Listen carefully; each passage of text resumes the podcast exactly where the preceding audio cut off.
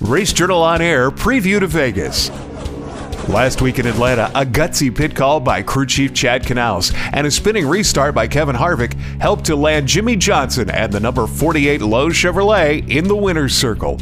It was Johnson's 76th Sprint Cup win, tying him with Dale Earnhardt Sr. on the all-time winners list. Gosh, it's hard to, you know, I, I entered the sport just hoping I could win a race and keep a job for a few years, and to have 76 and tie Dale Earnhardt Sr. is something I'm very, very proud of, and um, I didn't have a chance to race against him, unfortunately.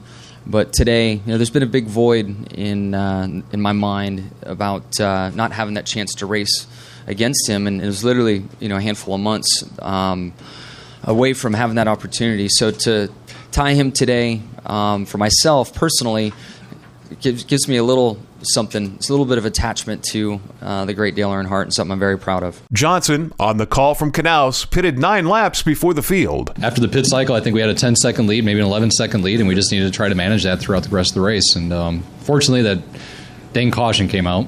But the guys had a great pit stop. We got out there, and Jimmie had a heck of a restart and was able to bring it home. This week, the teams travel to Las Vegas, where Dale Earnhardt Jr. is betting big on the high line. That track's got some crazy bumps getting into turn one. And uh, with this lower downforce and the slower, hopefully should be a lot slower corner speeds. I think it lends itself to running the high side, which I really love.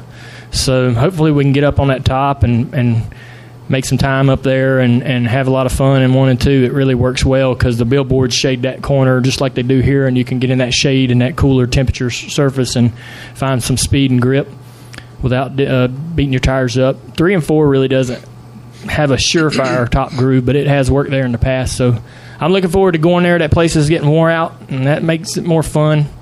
We should be hanging on. These things are quite a handful. Last year's cars were a handful at Vegas, so uh, getting down into turn three, real loose, real hard to get down into the bottom. So I'm looking forward to that challenge. You know, it's a whole new ball game now. Kurt Busch won the Coors Light Pole Award for the 19th annual Kobalt 400 with a lap of 27.505 seconds at 196.328 miles an hour. This is the 21st pole in 543 NASCAR Sprint Cup Series races. Joey Logano qualified second, posting his second top 10 start of the season and his sixth in eight races at Las Vegas. Matt Kenseth qualified third, and Chase Elliott qualified 13th and was the fastest qualifying rookie. The Kobalt 400 at Las Vegas Motor Speedway this Sunday, 3:30 Eastern, televised on Fox. Race Journal on Air is a production of Race Journal Online. Copyright 2016.